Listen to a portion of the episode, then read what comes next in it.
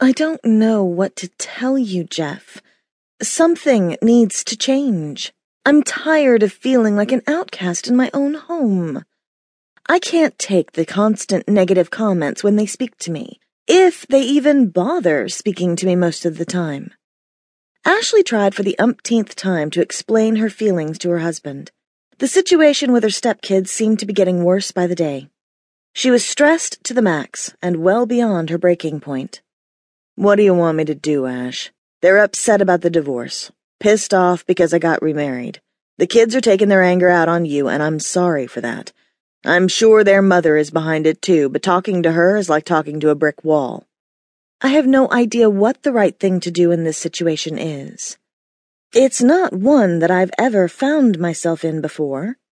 You know, being the Wicked Witch of the West.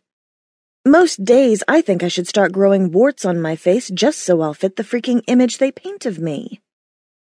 Ashley was nearly brought to tears as she remembered the latest blowout, every word of it fresh in her mind. Honey, they don't think badly of you. Did you not hear what your daughter said? Do you not see the way she looks at me? She acts like I'm the lowest form of life on the planet.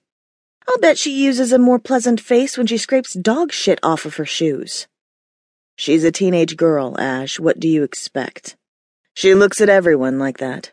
It's not just you, honey, I promise. So please try not to take it personally. Jeff tried to reason with her, but Ashley wanted none of it. She was tired and beyond hurt. Ashley didn't expect insta love from her stepkids. In fact, her expectations were quite minimal. She thought it would take time to get to know one another, and they could coexist within the same four walls peacefully until natural friendships formed down the road.